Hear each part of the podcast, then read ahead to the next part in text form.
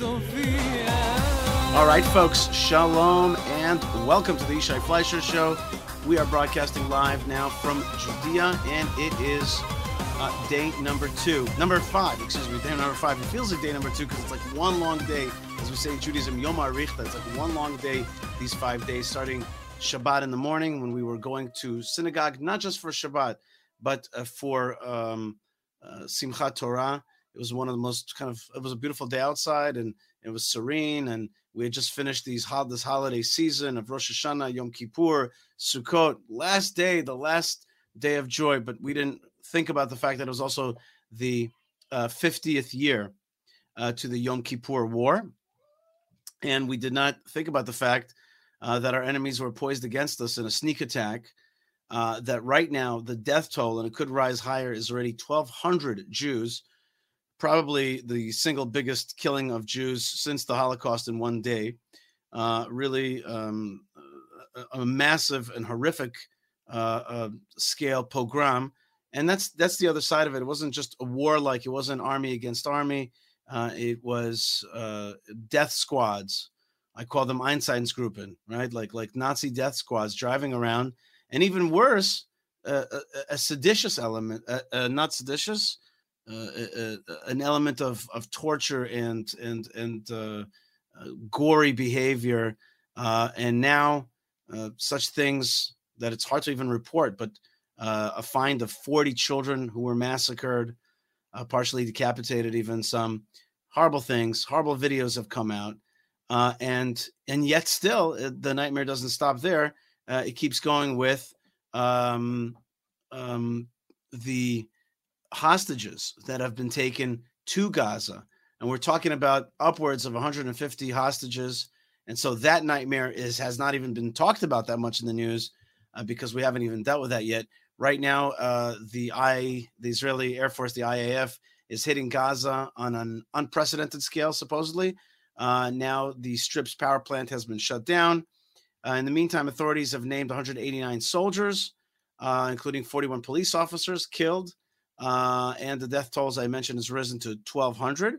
And also, uh, this is very important. It looks like there is uh, the establishment of an emergency uh, war government, uh, where really um, some of the opposition parties are coming in into the government, including Benny Gantz is going to come into the the government, and Gadi Ashkenazi uh, they are they are coming in. Gadi Eisenkot, excuse me, is coming into the uh, government, former chief of staff, and so we're having a situation where uh, the government seems to be getting ready for action, and yet uh, the biggest call up uh, of troops uh, in Israel's history, three hundred thousand troops have been called up, have yet to really see action. They're they're in the waiting and staging areas, but have yet to see action. so that's some of the hard stuff that that I've been uh, seeing out there. But I've also seen some very uh, beautiful stuff, and I wanted to share it with you. Uh, but I don't want to share it alone. I want to share it together uh, with Rabbi Shlomo Katz uh, from Shirat David, an author and a musician. Rabbi Shlomo Katz, shalom, and welcome to the show. Hey, Yishai, shalom uvracha, my brother. Uh, today has not been an easy day for you. I know you're very tired because you haven't slept. Because, like like all of us, though you're not wearing green, uh, you are miguyas. You are uh, in this war effort including uh, including taking part. You're a Kohen, but you took part today in, in guiding families that had to bury uh, their sons. Uh, so tell us a little bit about how your last five days have been going. I know that you've also been doing a lot of spiritual mentoring, a lot of classes out there, and people have been telling me you Shlomo Katz gave me a lot of strength. Tell me a little bit about the uh, the situation as it is for you. You know, this, this something that you don't know. I was supposed to see you on Saturday morning. I was heading to uh, to come to pray with you, uh, and mm-hmm. yet uh, I got I got pushed back by Gazan rockets. So tell me how the last five days have been for you. It honestly feels like five years. It, it's time is people say that Corona messed up the concept of time. This is messing up the concept of time. Uh, in my in my opinion, much greater. Um, I really want to pick up on what you said and really get right to the point of it. Is that the last five days have been the darkest days I've ever lived in in my life. I'm only 43. I've never in my wildest dreams would have ever thought that, that we could experience such a thing like this that's still ongoing. But I do want to say also, I have never, ever felt closer to the soul of Israel in these last five days uh, like I do right now. In Kabbalistic terminology, there's something that's called zeh leumat zeh. That whenever there's a a great amount of light, darkness, there's always going to be a counter amount of light. And um, that's something that I'm urging myself. Forget about telling people what to do. It's something I have to check in with myself all day long, all day long, to remember to tap into that the light of love and unity amongst our people is unprecedented. You know, we use that word unprecedented so much regarding the barbaric atroci- atrocities that have taken place. Um, it's, it's it's the same thing on the other side that I know you're aware of, and that's our wars. Those of us that aren't wearing green right now, we have to take advantage of what's been created right now. There's such a hole in the heart of Am Yisrael, but you know, a broken heart is is is one that has a hole in it. That means the heart's open. We've spoken about this before. The heart is wide open right now. And I pray that as we take advantage of, of seeing and feeling what's going on in Am Yisrael, like never before, uh, that that really brings us not just a consolation, because we're not at the stage of consolation, we're at the stage of war. And in war, you need to be strong. And this is giving me tremendous strength, and I'm sure to you as well. Let's let's see some of the uh, things that you're talking about right now. Here's a video that I saw that I really liked. יש לי שאלה, למה אתם עושים את זה? אהבת חינם, אהבת חינם. החיילים שלנו. איזה מרגש לראות את החבר'ה פה. למה אתם עושים את זה?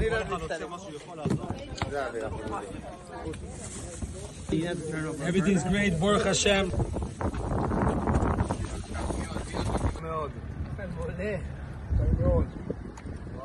Baruch Hashem. תיאבון, אתם המלכים שלנו. okay, so that video was of uh, ultra Orthodox Jews making barbecues and making it real kosher and beautiful for them for the soldiers. So that's one. I'll give you. I'll give you another one that I like. I'll, I'll cut it a little bit shorter, but uh, let's take a look at uh, the time when the uh, Breslov truck showed up to dance with soldiers.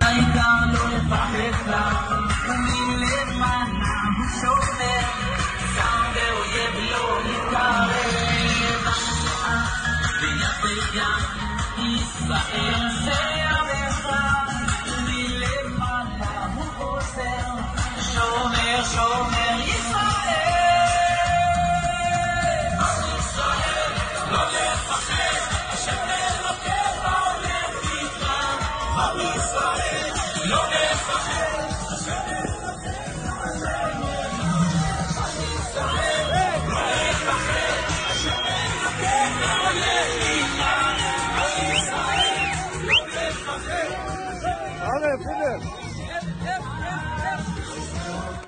All right, so that that's a rare that's a rare video. I mean, the the the Breslov truck shows up and and there's just total energy and and they're handing out the Tikkun Klali and they're dancing and they're an- dancing to a song that is Am Am Yisrael Mefached. The, the nation of Israel is not a, afraid. Hashem Elokeinu Hashem Echad. I do want to show you one more video though because I don't want to mispaint the atmosphere in Israel. Uh, there is this kind of revelry. There is food. Uh, but there's also rage. And I just want to show one video, which I think is very instructive of some of that rage. I've seen many, uh, but this one is of a group of, um, the, they're a kind of subgroup in Israel that they're, they're a soccer fan group of uh, the, the team called Beitar. And they're a subgroup within that called La Familia.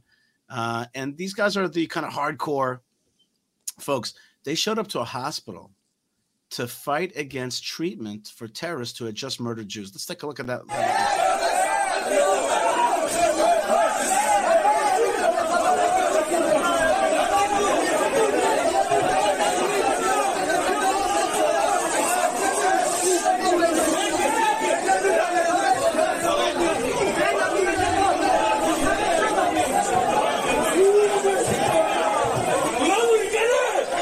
If I didn't make it clear, they are looking for that terrorist that's being treated in the hospital, and they are looking to pummel him at the, at the very least. Uh, and they basically have said, we don't want to see terrorists who've just killed and murdered Jews. Uh, and the word I was looking for before is sadistic in sadistic fashion. Um, uh, we don't want to see them getting great medical treatment, and that's that's that's part of the story here also, which is that there is an anger. I even saw Rabbi Shlomo Katz. I even saw uh, a video of uh, folks yelling at one of the Knesset members, saying like, "You guys have not provided us with that security, and we we we are angry." There is there's a lot of emotions here. There's a lot of stuff happening at the same time. There's a tremendous amount of interest in help. There's a here uh, in the Gush Etzion, tremendous amount of effort to do chesed kindness and but there's also an anger and and a waiting to to do justice you also talked about this concept of justice revenge what's the what's the interplay between these these values um, i think it's called health i think it's becoming healthy again i'm actually very happy you put that last video up because when i saw it about an hour ago i felt a bit healthier i know this sounds very bizarre and this sounds very weird to a lot of people um, i want to point out a very very uh, important element to this whole story. One of the one of the journalists that uh, he's a friend of mine. I'm sure you know him too. He lives out here in Gush Etzion. Very very uh, uh well known journalist. Uh, on the he's on TV. I think Channel 13 all the time. Tzvi Yehezkeli. You know Tzvi Yehezkeli. I'm Tzvi. a big fan. Yeah, Tzvi is Tzvi's uh, Gibor Israel. He's a hero. Tzvi has been screaming for years, but now he's just being so clear and very calm, level headed. And he's saying, guys, if you think you're going to keep on uh, having this uh, Western mindset with tactics of, of war like this, you ain't going anywhere and you're going to kill the morale of the people. When I heard that this, I'm calling them B'nai Mavet, people, children of people of death, that we are so sick in our heads to a certain extent that we still think that that's what's the right way to go. It needs to bring out a certain rage. You mean you mean healing them? You mean to to to treat them? I mean, uh, to right. treat them to the. Um, by the way, you call them you call them the name of it. I call them. I have a term for it. It's called jihad zombies. I feel like like like there was a zombiness out there. There's like a zombie apocalypse. There's like a zombie movie. It's like and, and like and the street is. is. like riddled with like zombies. Like it's like a it it's like a real it's like a it's like a, some kind of sick thing out of a out of a, out of a you know sick. You know, there's always this fear where people think, you know, if we start acting like them, we'll become them. But here's the cool thing: we could never.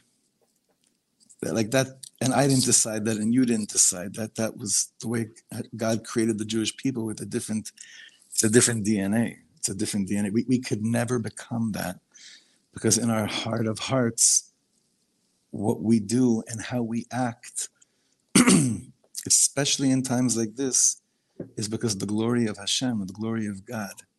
We could never become that, ever.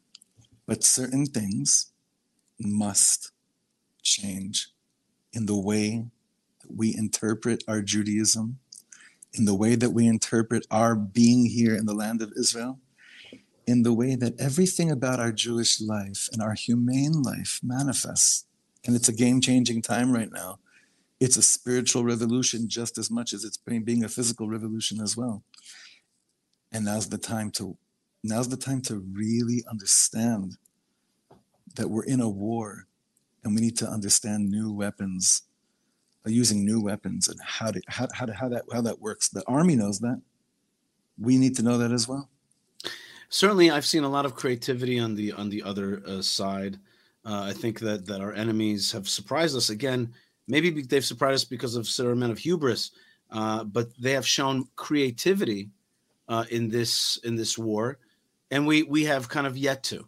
Um, I, I, there is one beautiful thing about the Jewish people, and that's our connection to our brothers and sisters in the diaspora. I know that there's a lot of people that look to you and are connected to you. There's a lot of money being uh, sent over. There's a lot of stuff being sent over.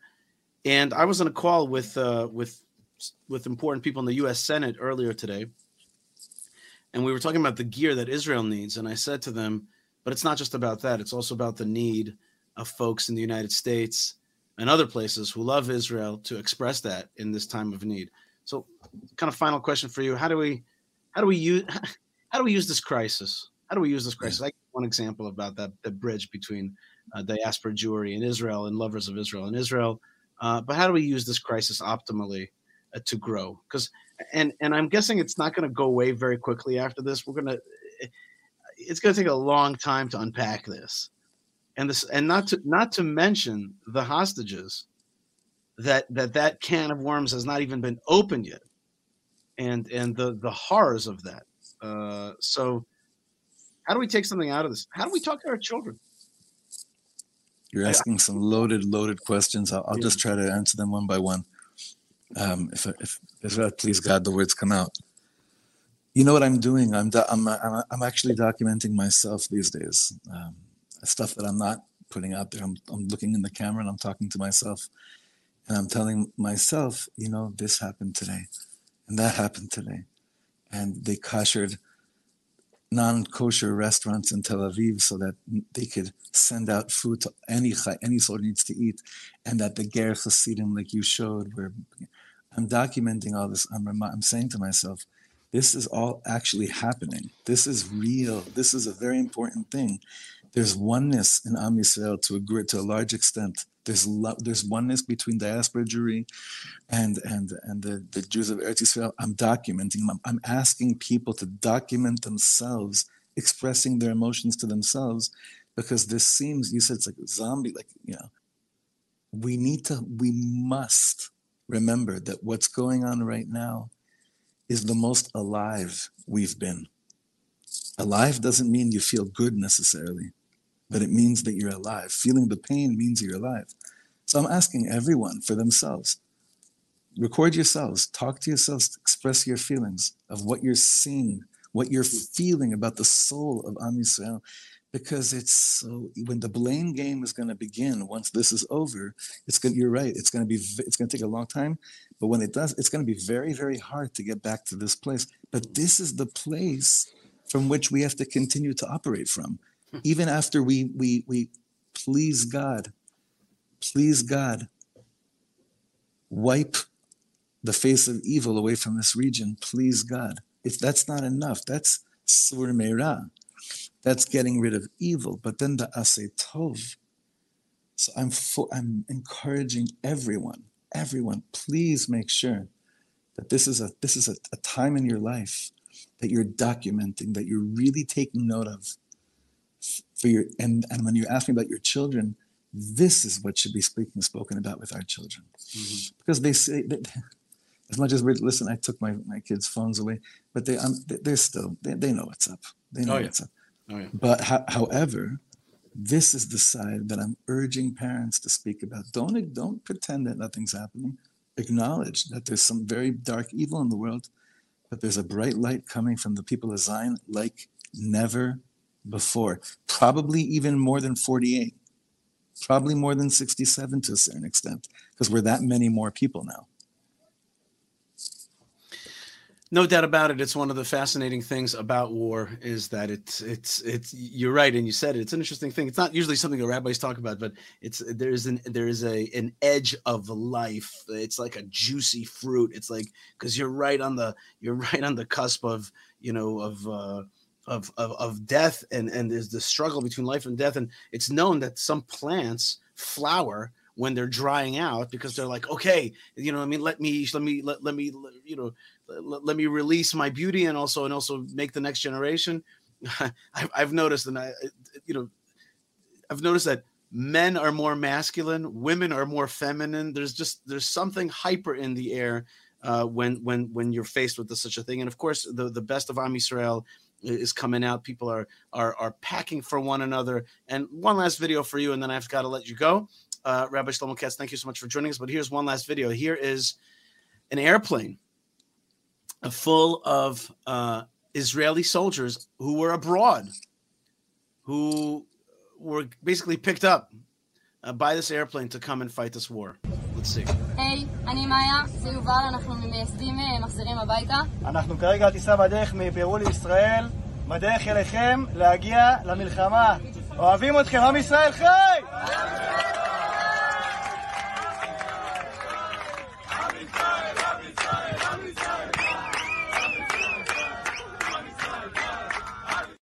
These are Peruvian Israelis in Peru uh, on a Peruvian trek. They're getting on the airplane and they're singing in excitement to fight the wars of Israel.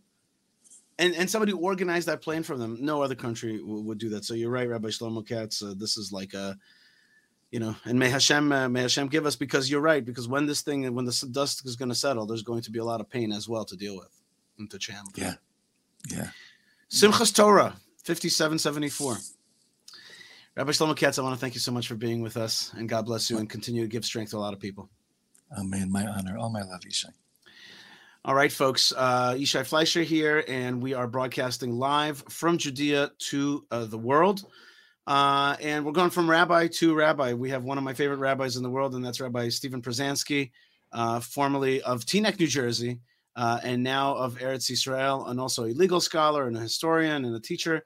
Rabbi Pruzansky, thank you so much for joining us. Um, you came uh, to live. I, I, wouldn't say about you that you made Aliyah because you were were always halfway in. So you you, you came over fully uh, just a few years ago. Um, but um, given I had veteran- a toehold and then a foothold, and now I'm here in my entirety. That's right. Exactly what I meant to say. And now, now, now, judging from your gray beard, you're a wise rabbi, but also a little bit veteran. So you may have also seen other wars. Am I right? You were around for other wars for of Israel. It, it's true. I, I, have vivid memories, of course, of the Yom Kippur War and uh, finding out. I was living in Monsey at the time, finding out already at Mincha time that uh, the defenses had been breached. And I think just like this past Simchat Torah, the, the reports are sketchy and there are a lot of rumors unfortunately, this past Shabbat, Simchat Torah, a lot of those sketchy reports and rumors, if anything, understated the reality. And uh, by the time the holiday ended, we were confronted with this uh, most uh, awful scene of uh, carnage, of the unknown, of terrorists loose in our midst, really just bloodthirsty seeking to kill Jews, to murder Jews. And at the time, the shock was so great that, that, that, we didn't have a plan formulated to deal with it. When I spoke about this early in the week, I actually called this war, you know, the government has its own names for wars, uh, Charvot Barzel, Swords of Iron. I called it the Second Yom Kippur War not only mm-hmm. because there's obviously an intelligence failure that uh, an unpreparedness that will come to uh, light and investigation after the war, but because I felt very deeply that the events of this past Yom Kippur, 5784, just two weeks ago, a little over two weeks ago, played such a role in this. I mean, those terrible scenes of disruptions of davening all across the country and the disunity and almost this passionate uh, rejection of God by I won't say many Jews, but I would say by by many loud Jews, loud Israelis. I think it rendered our tefillot, our prayers on that day, uh, less than optimal. And so when Yom Kippurim ended, we expect atonement. But when this Yom Kippur ended, there was such a bad taste in everyone's mouth that it's hard to say our prayers were accepted because disunity was so prevalent. And now the situation unfolded where, in fact, there's such a intense unity amongst the Jewish people. And all those people for months who are saying, we're going to refuse to serve, we're not serving. Well, right now, the conscription rate of reservists is about 108%, meaning far more people have reported for duty than were called up for duty, which I think in most of the world is really unprecedented. It only shows that deep down we have the core that keeps us together. And when that core is challenged, every Jew knows and knows very intensely that we are only one people, we are one family. God gave us one land and one Torah and we have to do what we can as a nation to protect all of them. You were there for for Yom Kippur War.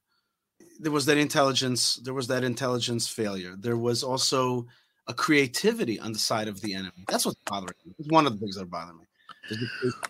Right. Well, in the Yom Kippur War, the major change was that Israel was complete. Besides the surprise attack, which we now know Israel had advance warning of, but were essentially intimidated by the Americans, by Henry Kissinger, into not launching a preemptive strike. But it seems from this vantage point that even if they had, it might not have made much of a difference because of the point that you raise the introduction by the Egyptians of anti aircraft missiles, the SAM missiles that the Soviets had provided them, for which Israel was completely unprepared.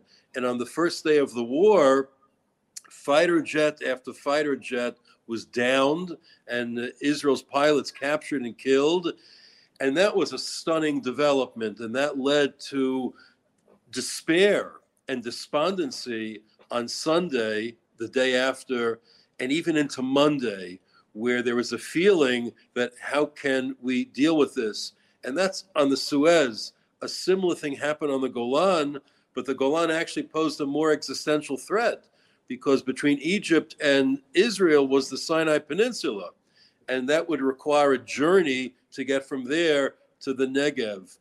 But the Syrians had actually broken through on the Golan Heights. I saw Avigdor Kahalani on television tonight, and he was one of the great heroes of the war. His unit was devastated, and he single handedly knocked out 33 Syrian tanks. And it's unimaginable. But that really was miraculous. It had to be divine intervention. I actually spoke to someone years ago who was there as a journalist, and he said the Syrians had nothing between them and Tiberia and they could have just descended from the Golan and conquered Tveria, defenseless. And he said to me, There's only one reason it didn't happen. It had to be God's hand, it had to be a miracle. And subsequently, the Syrians said after the war, when the officers were captured, that they didn't see any Israeli soldiers around and they just assumed it was a trap, that Israel had laid an ambush for them. It just completely stopped. Okay, Here, so yeah. yeah. right. So that's what I was going to say to you. Okay, that that that was, uh, you know, there was miraculous stuff that stopped them. Here, there just seemed to be like creativity was on their side. They're flying over this thing. They're surprising us. All our defenses are not there. Where are our choppers? Where's the stuff? Uh, and they're coming in with you know on these you know, it's almost like they took the Israeli playbook. That that's in both wars. I sense like that they had this lightning fast strikes. These uh, what did the Germans call them? Blitzkriegs, right? There's like kind of kind of blitzkrieg attack, and it's kind of creative, and it's like you can't, you know, you can't easily stop it, and they're kamikazes on top of it all. Um, you know, well, the role of any enemy in war games is to project how best to overcome your adversary's strength and mm-hmm. exploit their weaknesses. And now, again, yet it's not the time for recriminations, but it, it does seem that Israel and the military establishment be- became too addicted to this high tech, fancy gadgetry, which they thought would uh, solve their problems. But now it seems that the surveillance along the Gaza border was knocked out, perhaps by survey by a cyber attack, and just didn't function. And then rather than have some type of traditional attack, you know, they throw, they shoot uh, 500 missiles. They decided to have a very low tech attack. The the infantry, a bulldozer knocking down a fence, the terrorists coming in on hang gliders. That's extremely low tech. And it was so low tech and diabolically clever that Israel was sadly unprepared for it. But I think no human being on earth, no human being, could uh, anticipate the savagery right. of these terrorists and their attacks on on civilians, on women, on the elderly, on children, on babies it's unfathomable until you realize this is the face of Amalek. These are what the Nazis were. Amalek kills Jews simply because they're Jews and for no other reason. And therefore, it's an especially implacable foe. And I'm afraid, I think we're all afraid that the Western world has given Israel, you know, like a week's grace. But after a week, and the scenes come out of Gaza will be unpleasant to the striped shirts and the, the stuffed suits sitting in the halls of diplomacy that they'll say to Israel, all right, it's enough, it's enough. You know, now it's just vengeance. Where it's not vengeance, you can't allow Hamas to exist. And I think, again, we could look back, and many people spoke about this for years already this policy of mowing the lawn, you know, of just like uh, diminishing their capabilities every couple of years, where their anger is so fierce and their, their hatred is so passionate and irrational, it could never be assuaged. It was a big mistake. You can't accommodate that type of evil, it can only be eradicated. Okay, so um, a lot of us have we we've all had to to somehow touch up our lingo and we can't say what we really think a lot of times fully. That's that's where they've brought us that even like even folks that have a, a you know a, a, formulated opinion we can't always express it because we're afraid to say it exactly uh, uh, fully. And even even myself and i think you just a little bit danced around it. What do you mean? Do, do you believe that israel should or will it uh, assert control over the Gaza Strip? Uh, will it will it reincorporate it into Israel? Will it assert sovereignty over Judea and Samaria? Will it take the Temple Mount uh, and create it as a central place of Jewish prayer and worship, and, and somehow deal with the fact that the uh, Dome of the Rock and the Al-Aqsa Mosque serve to, as beacons of anti-Semitism and jihadism? Like, is there going to be is and, and you? I'll keep going. Just a few more questions. Like, you you uh, you I think very correctly identified this gadgetry type of uh, attitude. I, I I'm oftentimes already for years have said to the army and to soldiers, I said, you're very good at, at high tech, but you're not good at this. You're not good at this, the low tech. It's just to shoot the, the gun to against bad guys. So uh, the question is, and I'm asking you from almost a sociological point of view, do you think for and also as an experiential question from your experience do you think that this is a watershed moment in any real sense? Do you think that there's going this is going to shift the jews out? I mean if if if if i could speak in the you know from the voice of god this is like a i'm sending you a wake up moment here. Do you think that that wake up moment is going to indeed wake us up? I, I think in an ideal world it's true. It's for Israel the American equivalent of uh, the Arab terror of September 11th. Uh, even though, I mean, Americans should realize that just go by percentage of population, it would be as if on September 11th, 30 to 35,000 Americans were killed suddenly mm-hmm. instead of uh, less than 3,000. That is horrific. I mean, 3,000 was horrific. But now the equivalent of 30,000 it would boggle the mind. And there was a time that America had this commitment to eradicate uh, radical Islamic terror. And then, like everything, it fades over time. The memories become a little blurry, and we move on to other things. There's a good reason for it, almost a healthy reason. For the most part, people living in Western societies, they bear no animus against others. They just want to raise their families and go to work and lead peaceful, prosperous, meaningful lives. So at a certain point, we lose that that intense uh, hatred of an enemy, especially a faceless enemy. And when there are no further attacks, then we're able just to say, okay, it's uh, it's enough already. We inflicted our damage, and now it's time to move on. Going back to original points, you know, I never mince words. And I remember writing an article in 2014 after another particularly uh, gruesome Hamas attack in the synagogue in Har Nof. Right. The article was called Dealing with Savages. And I remember being pilloried by the rabbinic and Jewish establishment in America for using the word savages to describe Hamas. And I was thinking of that this week when even, you know, the, the mainstream, uh, the, even the people on the left are saying savages. And I realized my mistake was when I call them savages, it's a compliment to them. They take it as a compliment because that's what they want to be. That right. it's as if that Tzelem Elohim, the image of God, is gone, and all well, they see is hatred and and viciousness and, and there's cruelty, a tactic involved here also the rabbi Pruzansky. there's a tactic here well, and terror. it's an old tactic it's terror exactly and that by the way if we go back to 1948 uh, the in 1929, uh, the massacre in Hebron. If you go to 48, here the massacres uh, that happened uh, in um, in Gush Etzion, and other places, they purposefully uh, mutilated bodies and, and made sure those pictures were taken in order to sow fear. It- it's, Right. it's- Well, you it's see a, that a tactic even- of war.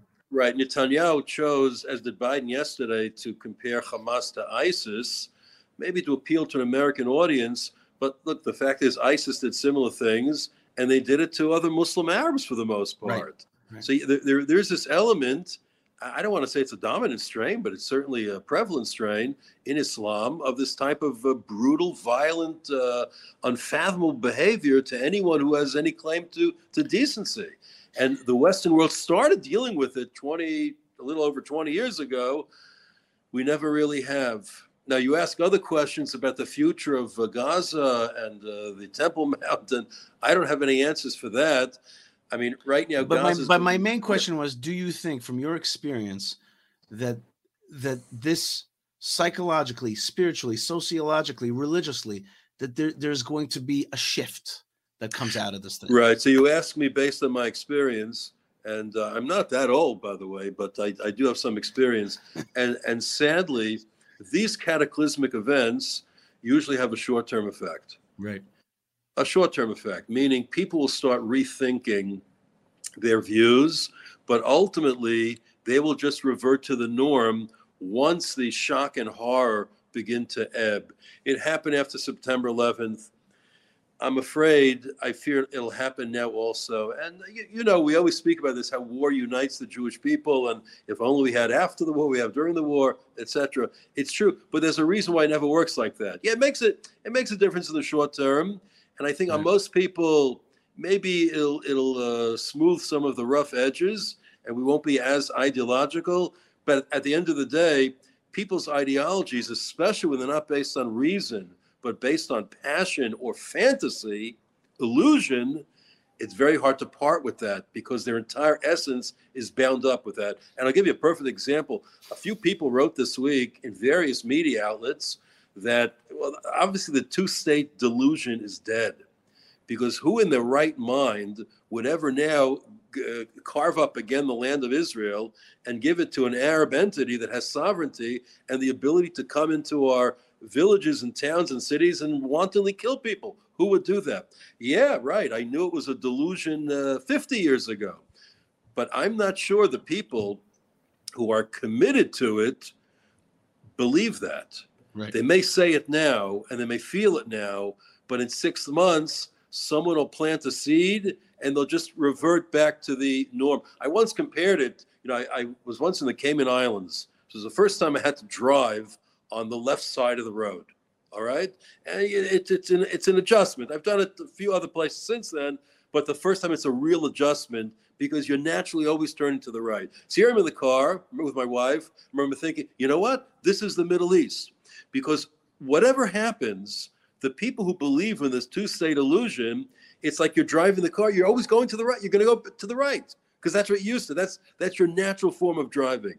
Their natural political belief is always going to veer to that. So yeah, some people may reevaluate, but that's not the majority. Most people are going to revert to what has carried them to this point, and that unfortunately is this uh, delusional uh, state that says that they want peace as much as we do, and all they really want is sovereignty and a homeland and dignity, etc. And I think if you paid cl- careful attention to Joe Biden's uh, address yesterday, which said many, many positive things about Israel and support, he did say, and, and I pick up on these things. Uh, he studied political science.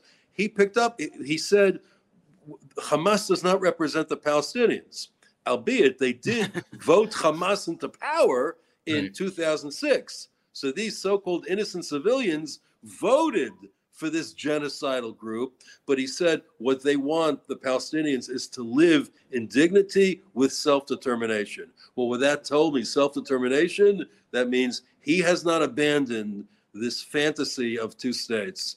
And therefore, that pressure will again be on Israel, maybe not in the short term, but in the, not even the long term, the slightly longer short term, within six months to a year, that is going to be reborn. Rabbi Steven Pruzansky, before I let you go, I want to show you a little video of uh, Jews in Lakewood, New Jersey, uh, praying for the situation.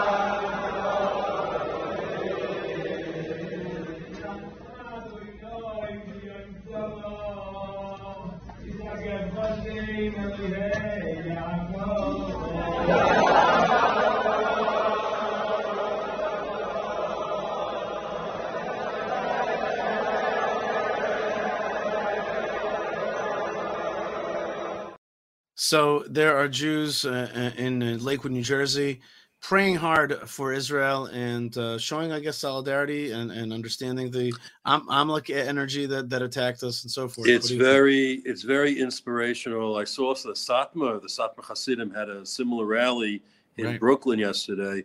So when it comes down to it, Zionists, Zionists, not Zionists, they like the Medina, they don't like the Medina. They realize, all, all of us realize that when the Jewish people are attacked, it cuts all of us to the core.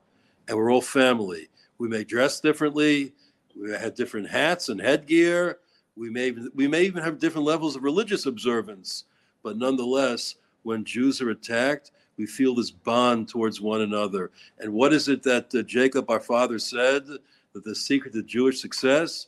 He said, with my sword and my bow.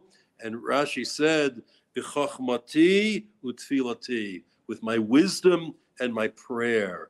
The sword is our chachma, our wisdom, and we once again have to access that wisdom that makes us the Am Chacham Benavon, this wise and insightful people. We have to access it and uh, implement it to the best of our ability, but also our prayers, which are like the bow, the, the on a bow and arrow. The more you pull it back, the more intense and passionate you are, the further the arrow travels. That's what we need the prayers of all Jews and all good people of faith. Rabbi Steven Pruzansky, thank you so much for joining me. Thank you for giving us chizuk, and uh, may we. Uh, I, I I only can hope that your uh, assessment is is is going to be a little bit better. That indeed we're going to somehow uh, use this moment to catapult ourselves into into a different and better time. I hope so because I know eventually it will happen. Amen. Rabbi Steven Pruzansky, thank you very much for joining me. A big schut to have you with us. Uh, he's a rabbi emeritus from Teaneck, from uh, Bnei Yeshurun. Is that right, Rabbi? That's right. Wait, like, can we bring back the rabbi for a second? Can we bring back the Rabbi Pruzansky? What, what the synagogue? Like, can we unmute there, please? Can we, Rabbi? Hold on, you're muted. Just one second. I'm better now. go. Go- Yeah, go ahead. You're better. You heard. You're correct. B'nai Yeshurun in Teaneck, New Jersey. That's right. I remember right, going there and feeling like I'm, as, as you said, a foothold, a toehold in Israel. Rabbi, thanks again for being with us. Thank you. All right. Uh, here's a little video about uh, about how people in Japan are thinking about Israel today.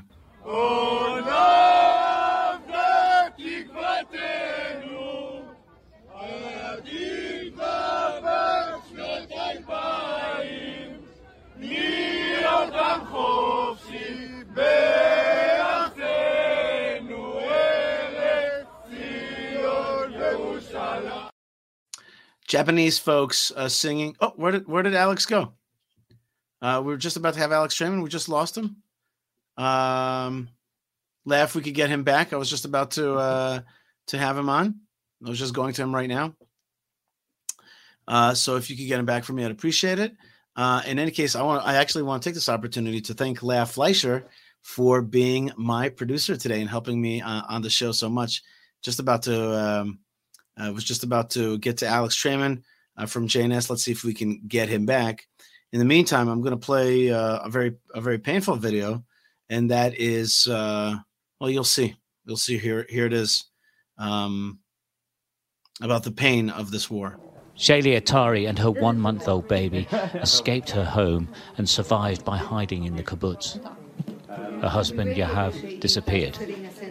She wanted to speak to us. Listen, I feel like every minute counts right now. So uh, because he's either uh, injured somewhere or either uh, kidnapped, so every minute uh, is like uh, important. Ma, ma, ma,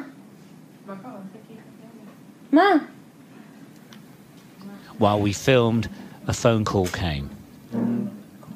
מה? רגע. הילדה, תיקחו את הילדה, תביאי לי אותה. הוא מת? Icônica da. Ei, mamã. Ah. Aí, mamã. Má! Cheque.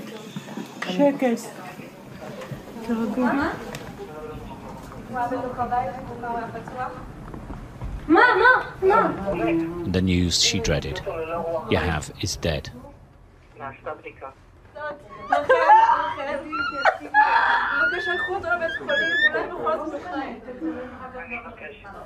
This is the horror of war. The family have allowed us to show this so that everyone understands what it is like. Stuart Ramsay, Sky News, Southern Israel.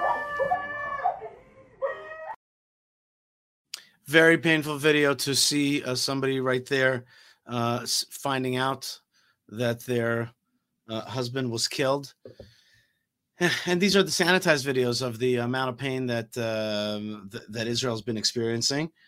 Um, so we have we have so many we have so many factors here at the same time, right? We have um, the um, we have the um, we have the factor of uh, the surprise attack. We at the same time, w- the question is, where did the surprise come from? Is it a failure of intelligence?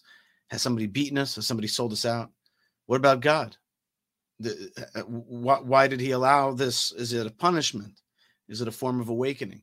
What about the international picture? Uh, what about the international picture? Uh, it's not uh, clear to me uh, what the international picture is really about. Is is as the rabbi said, Biden trying to slow us down and to re-implement the so-called peace process, where we give away our land to these very jihadis. Uh, I want to tell you that uh, usually I have a lot more comments, and that's because I'm on Facebook with my uh, uh, you know almost sixty thousand followers. But today, I was a I was a I was informed by Facebook that they're blocking my live streams. Why? Because they found a post from two from two twenty two that I guess somebody reported that said Hamas zero, Israel one, or oh mom one, and I showed that she was on the Temple Mount. Uh, and so they are now blocking me. Why is that? Uh, because I guess, um, I guess because um, they uh, somebody reported me, or they don't want this kind of content going out. Well, we're going to fight that hopefully uh, and get back. Let's uh, let's read some of the uh, the texts that people have been sending. A Wizard of Pause writes, "I am full of rage, and I'm not even an Israeli. Of course, you don't have to be Israeli to be full of rage about about this this." This uh, uh, rabid anti-Semitism, murder, wanton murder. Of course not. Uh, Chris says the dome's got to go. It is disgusting. Um, um, it's as my friend Jake would say, it's a way. And let's see if we can get uh, uh, if we could get Jake uh, if we could get uh, Jake to to come on the show. But uh, Chris says the dome's got to go. It's disgusting. I don't know the word disgusting exactly right. It is a way to represent another religion's domination over Israel. It's Islam's domination over Israel. Um, and so that is a painful um, blockage of what of what the light of Israel can and should be.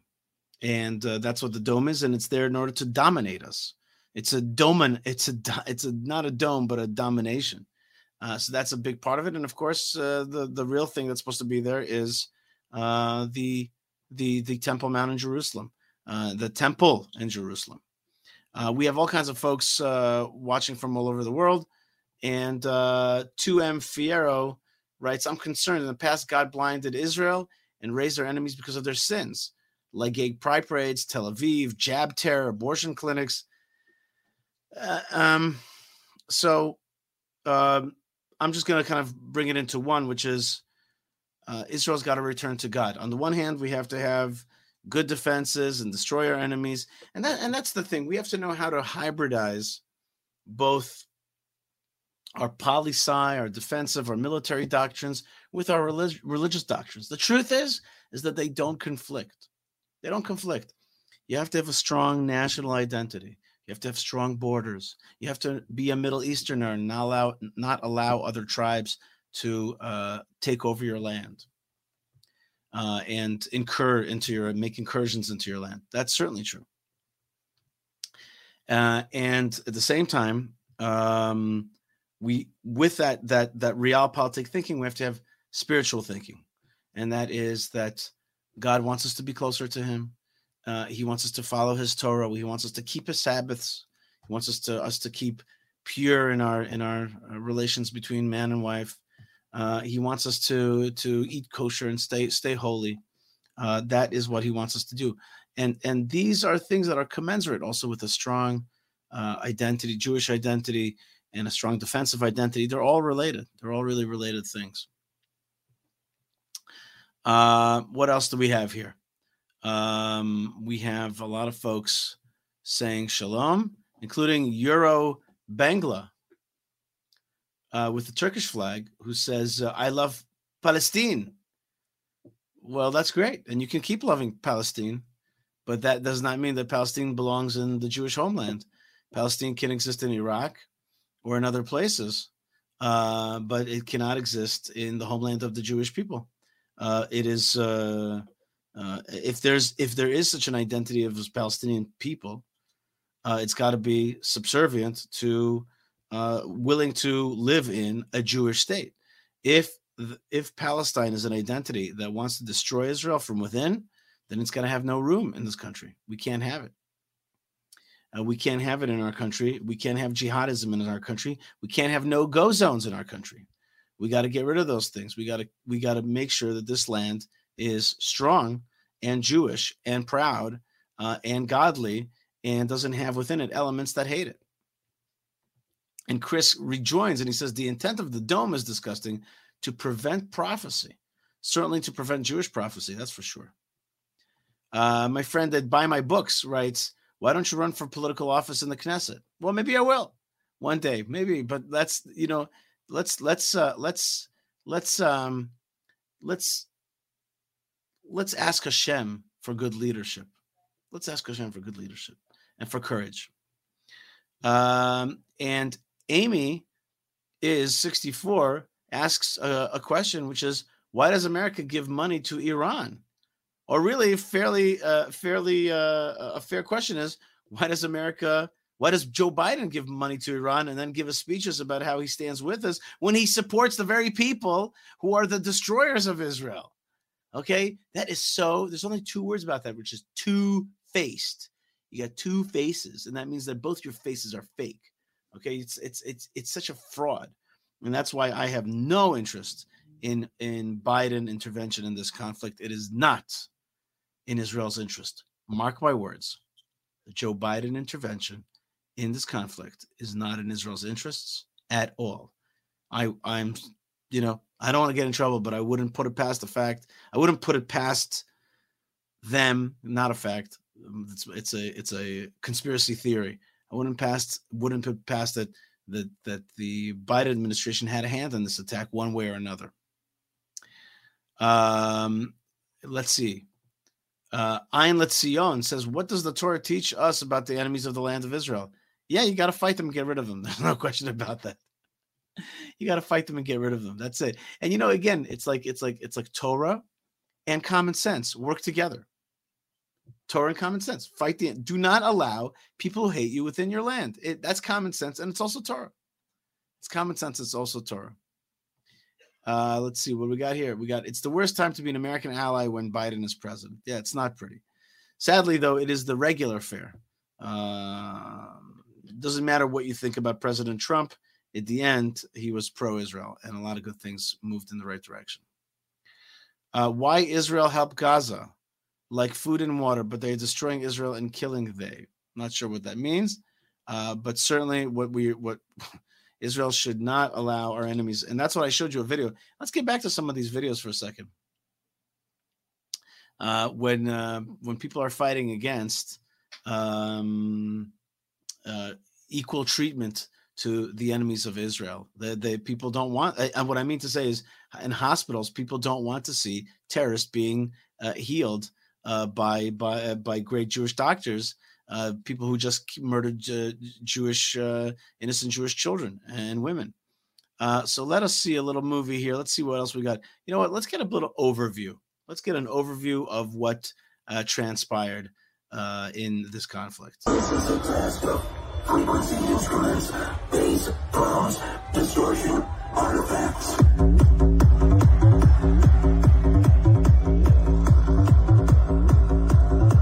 in the morning, Hamas started with a big rocket attack on Israel, and from what seemed like a usual attack from Gaza, became every citizen's worst nightmare. At 7.35, terrorist units invaded the territories of Israel driving cars and motorcycles. They started driving in cities in Israel, shooting and murdering every civilian they passed by. Breaking into civilian homes, taking hostages, and murdering families including men, women, babies, and elder civilians. While they were taking hostages and killing civilians, some of their units drove to a party, started shooting everyone they saw. Parents are still looking for their missing children, not knowing what happened to them. And unfortunately, it gets worse. The terror units of Hamas controlled the cities for more than 12 hours, filming and distributing some of their horrible actions when they conquered some of the cities surrounding Gaza. They broke into civilian homes, and those that they couldn't break into were burned, forcing the civilians to get outside and be slaughtered by Hamas cruel terror units. And no, this is not a horror movie. This is the reality right now in Israel. The terror units of Hamas call themselves the Freedom Warriors. There are hundreds of videos showing them celebrating around citizens' dead bodies, including elder women and kids. If you support Hamas, you support terror. All right, folks, we're back here on the Yishai Fleisher Show. I really want to thank all the folks that make this show possible. Uh, and today we just want to mention some of the folks that are, are helping us um, keep Israel strong at this time. And uh, one of them is unitywarriors.com. They're helping um, civilian uh, defense be strong with uh, making sure that they're uh, they have the right equipment, that they need life saving equipment, first response equipment. So that's unitywarriors.com. My good friend Ben Goldstein's doing a great job. Uh, Hebronfund.org is making sure that the Jewish community of Hebron, which is basically a thousand Jews surrounded by 200,000 Arabs, uh, a large amount of which are supporters of Hamas, um, so that the Jewish community there stays strong and is able to defend itself and is able to continue its tradition of living in that town for over 3,000 years. So that's hebronfund.org. Uh, and of course, you have um, uh. But we actually, let me put this up right now, which is we have we have a new uh, a website just for this conflict fight for Israel. That's right, fightforisrael.org. I'll put that up right now for you. Fightforisrael.org. Uh, so these are ways that you could support Israel right now uh, in her time of need. Um, let's finish up the show uh, with the one and only uh, Malkah Fleisher, uh, who joins me from the next room over. Malkah Fleisher, shalom. Hello there. How Hi, you? how you doing? Okay, how how's been your uh the, the last two days of uh, how's how's day five of, of conflict? Uh there's such a range of emotions. I know I know you went to the supermarket today, you saw what's going on out there, and um you know, you've seen all the videos. In fact, you sent me a lot of the videos that we're seeing today. Um tell me tell me uh what what the update is from the Jewish woman perspective. Uh, well, the update is, you know, we're all just uh, trying to keep the homes normal while being smart at the same time. Um, you know, some of the kids have met with teachers already over Zoom. Um, our youngest son, um, who's in a really cool school, uh, teachers from the school went around to different kids' homes and shook their hands and brought them candy and just like showed them support that was really beautiful and I think meaningful. It was meaningful for me, that's for sure, but I think it was also meaningful for the kids.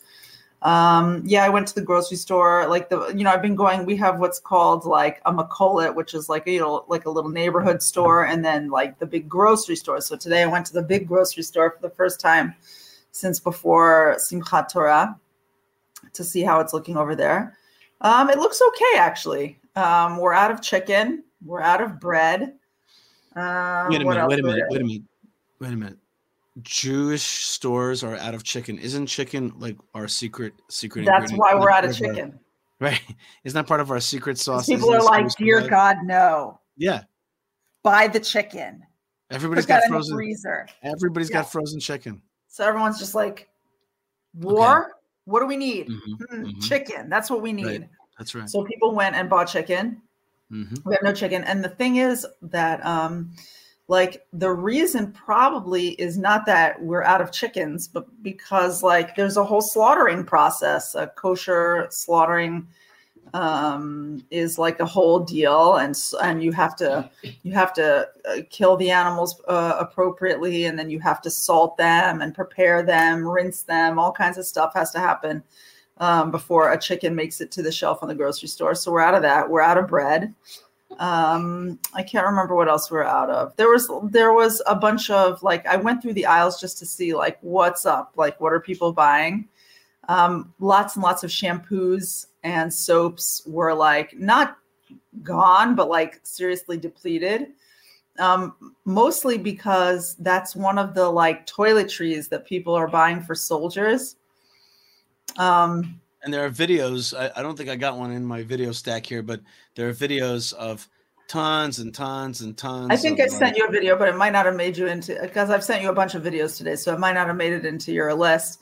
But Right. there have been a few. There's two really funny videos that I saw. One was a soldier who was complaining about like how nobody's supporting them and and no one's sending anything, but it's like a joke because he's like no one's bringing us water, and he shows these like huge stacks of water, and then he's like we're totally out of shampoo, and they have like 75 bottles of shampoo. And they're like we have no snacks. We're starving. And it's like cans and and pizza boxes and just all this stuff. People are are are being so so generous Let me let me play one more vi- uh, video that I played earlier uh, for Rabbi Shlomo Katz, and I'll play it again because it's just just uh, there's something very happy about this, uh, and it gives you a Okay. lot of strength. יש לי שאלה, למה אתם עושים את זה?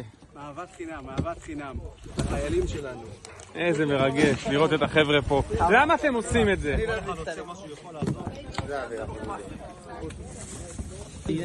Everything's great, Baruch Hashem.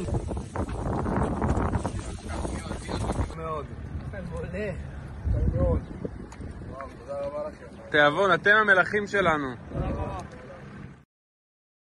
So that that last phrase, you you are our angels, you are our angels. now i Um, just want to i want to stop and highlight that video. I, I the truth is i wasn't watching the rest of your show. I'm just coming on now as a guest. Um and i don't and we know thank you. yes uh, i i don't know what you um but so i don't know what you discussed the last time you watched that video but i think that video is like a lot more than cute. It is totally cute and i love it and i can watch it again and again. It's just adorable.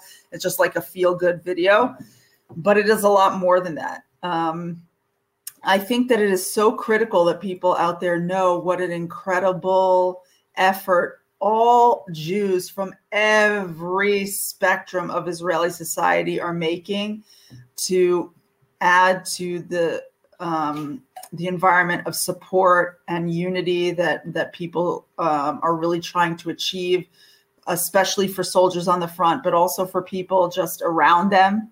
Um, there is such a all this like all the like externalities and all the differences of like fallen by the wayside. And i i find that like the the society is so deeply trying to show support for the people who are out there on the front lines and, and picking up the slack in local neighborhoods.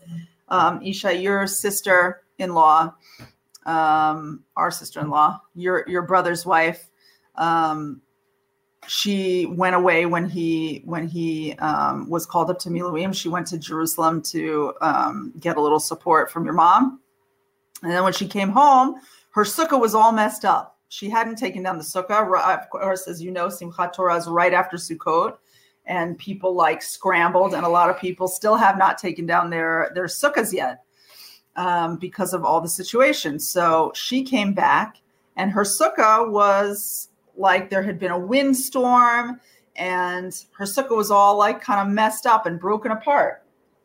Within two hours, her whole sukkah was down because she had reached out to men in her local community, and bam, like the men who were not called up to Miluim, they came. She took a picture of them. They're like unscrewing the the the big uh, wooden walls of the sukkah, and that is like so the atmosphere around here. I know um, another woman who was like who has little kids and her husband's in Miluim, and she um, and she is taking care of them by herself, and she felt embarrassed to say, but what she wanted was a manicure. She was not liking how her hands were looking. Um, and she felt silly to feel this way because she was in the middle of a war, right? And so, like, who gets a manicure during a war? But I um, I heard about this and I reached out to a list, uh, a, a local list of people, and I was like, I know this woman. Her husband's in Miluim. She kind of she's feeling stressed. She was telling me that she like breaks down crying or like random stuff because she's so nervous, and she wants a manicure.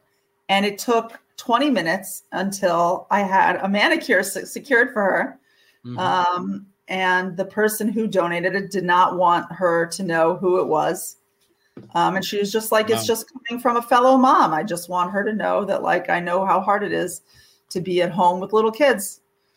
Um, and this is really the atmosphere, just a tremendous amount of giving. T- tomorrow in the morning, um, Yishai signed me and two of our kids up to go set up breakfast in a local um, community center, basically a, a breakfast for soldiers. They needed volunteers. We're we're in, you know what I mean? And I think everyone really wants to feel like they're part of doing something to stop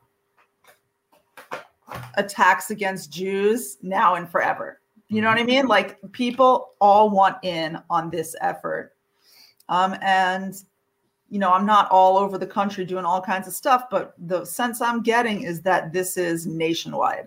That people want to feel part of their greater Israeli community, part of the Jewish community, and are trying to support each other. It's it's uh it's unfortunate that it takes things like this to get us to that place, but at least we can get to that place when we when we have things like this. I want to show you, Malkah, uh, something that I, I just uh, I actually don't know exactly how to how to present it, but uh, just now, one second, give me a second. I just got a uh, a, a photograph that I think that I really think should we should be able to see uh, all of us. Uh, just give me another second, and I'll try to see if I could. Gosh, it is tricky to open it up.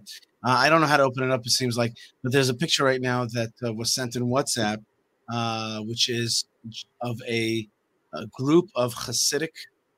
It's, it's a group of Hasidic boys tying uh, army tzitziot, army tzitzit, um, um, and, and getting them ready for soldiers. Such a beautiful, such a beautiful picture. Right.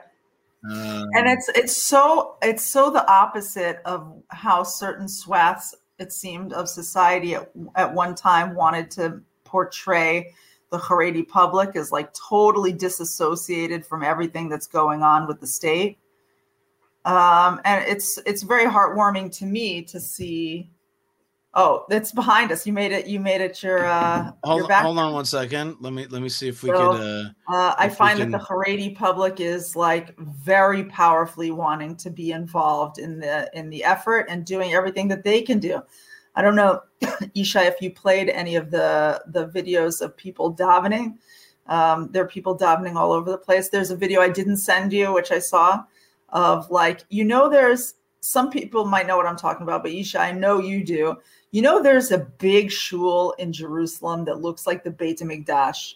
Sure, the Belz. The Belz. Wait, you know what, Malkah? If if I could just for one second just remove you for one second, I'll bring you by back, and I'll remove myself as well. And let me remove myself, and just everybody look at this background. Okay, did you see that picture, Malkah? Did you see that picture? Absolutely.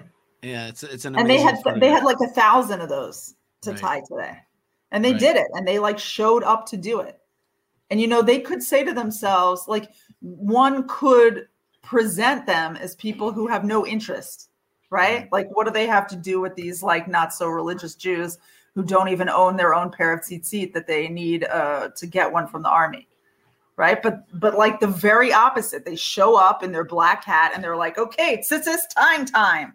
And they like get in there and they tie the tzitzis and they tie them some more just to like help a fellow jew um, to fight for this country. And, and you could see that they really appreciate the value of these soldiers and, and, and respect them and are grateful for the, for the, the, the sacrifice that they make. Let us pray, Amalka, that indeed um, we are going to have um, um, an awakening through this process. That this war is going to be a beautiful thing. You started saying something else, and I cut you off with a picture story.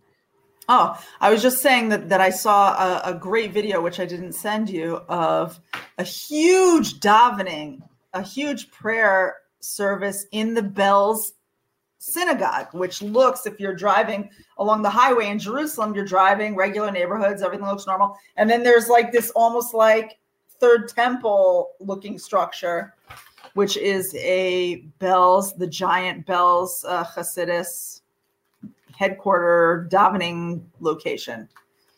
And they they did a big the Belz basement wide, yeah, they did a big community wide prayer for the Jewish nation and for the soldiers.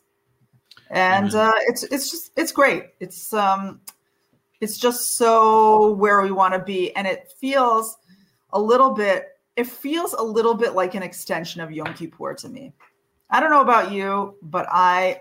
Well, that's what the rabbi said. You you, you missed that. The rabbi Oh, actually said that's what he called it. He called it the Yom Kippur War uh, Two uh, uh, War. That's what he called it actually. Yeah, but I don't mean Yom Kippur the war. I mean Yom Kippur the holiday.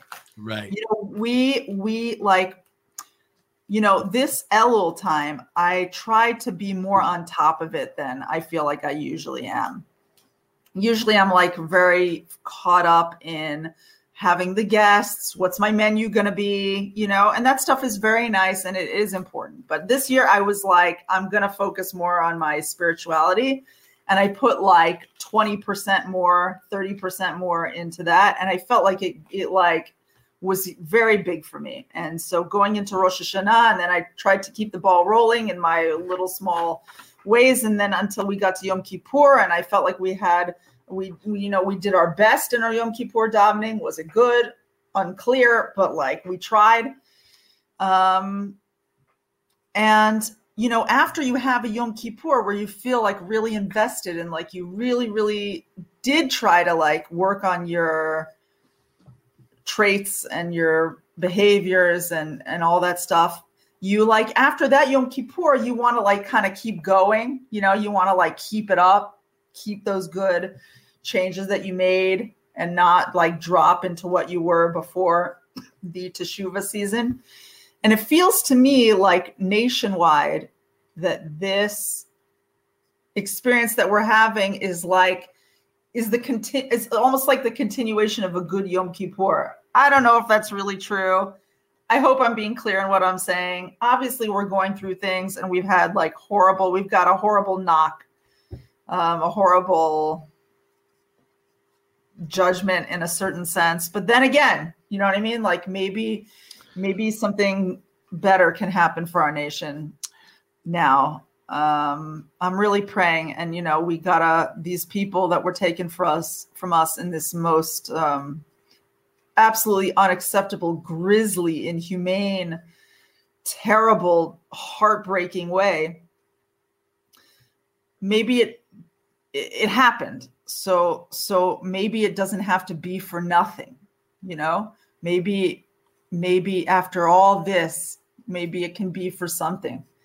Um, and I think that would be better than it being for nothing. So I hope that we can keep it up and um, maintain a good eye toward each other and a, and a generous hand toward each other and uh, a warm heart for each other and you know keep those keep it rolling Wagner Alberto Bibiano, also known as the Babe, uh, is is a Brazilian lover of Israel.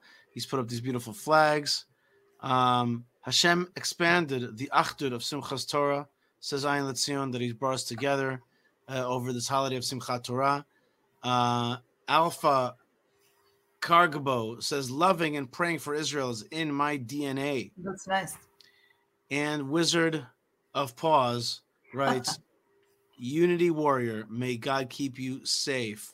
Oh, Amen. But Elise Khan says, Go to hell, Israel. Oh, F no, you. no, don't say it. Don't say it. Blah, no, blah, you know blah, what? I like I like when the bad Don't guys. dirty up your mouth with this person's uh, garbage. No, but you know what? There are haters out there like Elise. Yeah, yeah. But too bad for you, Elise. We ain't going nowhere. We're gonna be here forever. We're sticking around. We're not leaving. Nothing's gonna stop us. The Jewish people are here to stay forever and ever. This is the homeland. So you can be as hateful as you want. You could even do your little attacks and all this stuff, but we'll be back. We'll be stronger through it. In malasot, as we say in Hebrew. There's nothing you could do. We're just moving forward.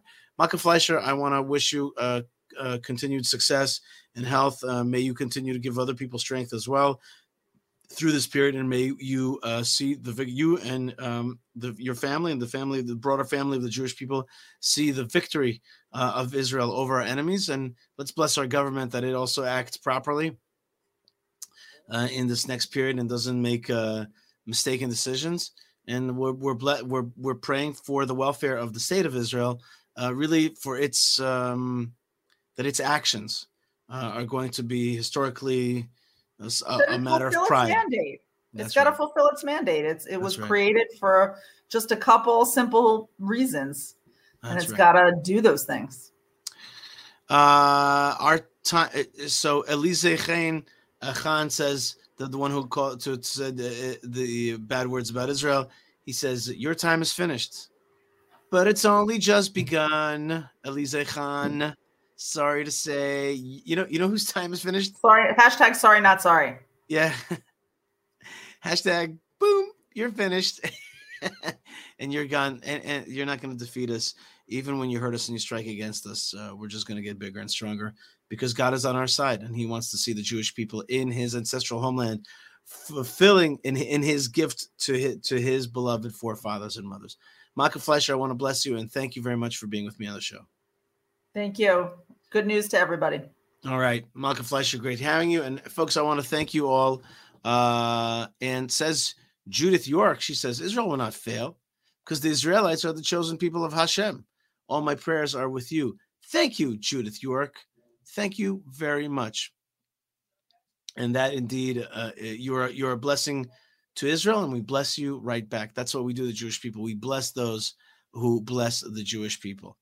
Um, and and regarding Elise Khan, whoever that is, uh, Etsy says, uh, You are not very original. Many have said that before. And here we are, and our enemies are no more. So good luck with all that hatred. That's right. Uh, I think Elise Khan needs to uh, be uh, uh, uh, blocked because I'm going to put this user in timeout, maybe, because he's saying a lot of bad things. And Mariana King, Ma- Marianne King says, Blessing and love from Germany. Thank you very much. Um, and Imran Khan. Um, I don't know what he's exactly. He's making a little. I'm not sure if this was a positive thing or a negative thing, uh, but he has um, um, little little little devils and and flags of Israel. I think what he means is that uh, Israel will be able to defeat all its enemies uh, it, with uh, with uh, with with strength, you know, of of uh, of, of of of rage and cleanse all that hate out of this world. All right, folks, lots of love. Thank you also to Moshe Herman, who was with me. Uh, it's too bad that uh, we um, didn't have um, Facebook with us. And there was somebody who obviously blocked us a little bit in Facebook, but we'll get back there as well. we'll get back there. We'll get back to the ancestral homeland and uh, and our our proper rightful place at Facebook as well. Lots of love and lots of blessings from the land of blessings. Blessings to you. Let's keep Israel strong together.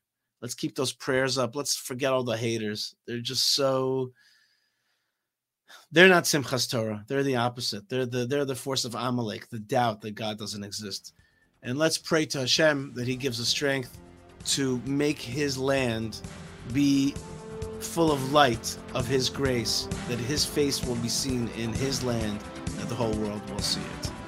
Thank you, everybody, for being with me. Lots of love. Thanks again to uh, Leah Batzion Fleisher, who helped rock the show.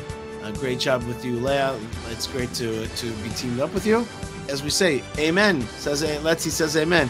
I say Amen. Lila Tov, and may we hear good news, continued strength, and the defeat of the enemies of Israel. Shalom.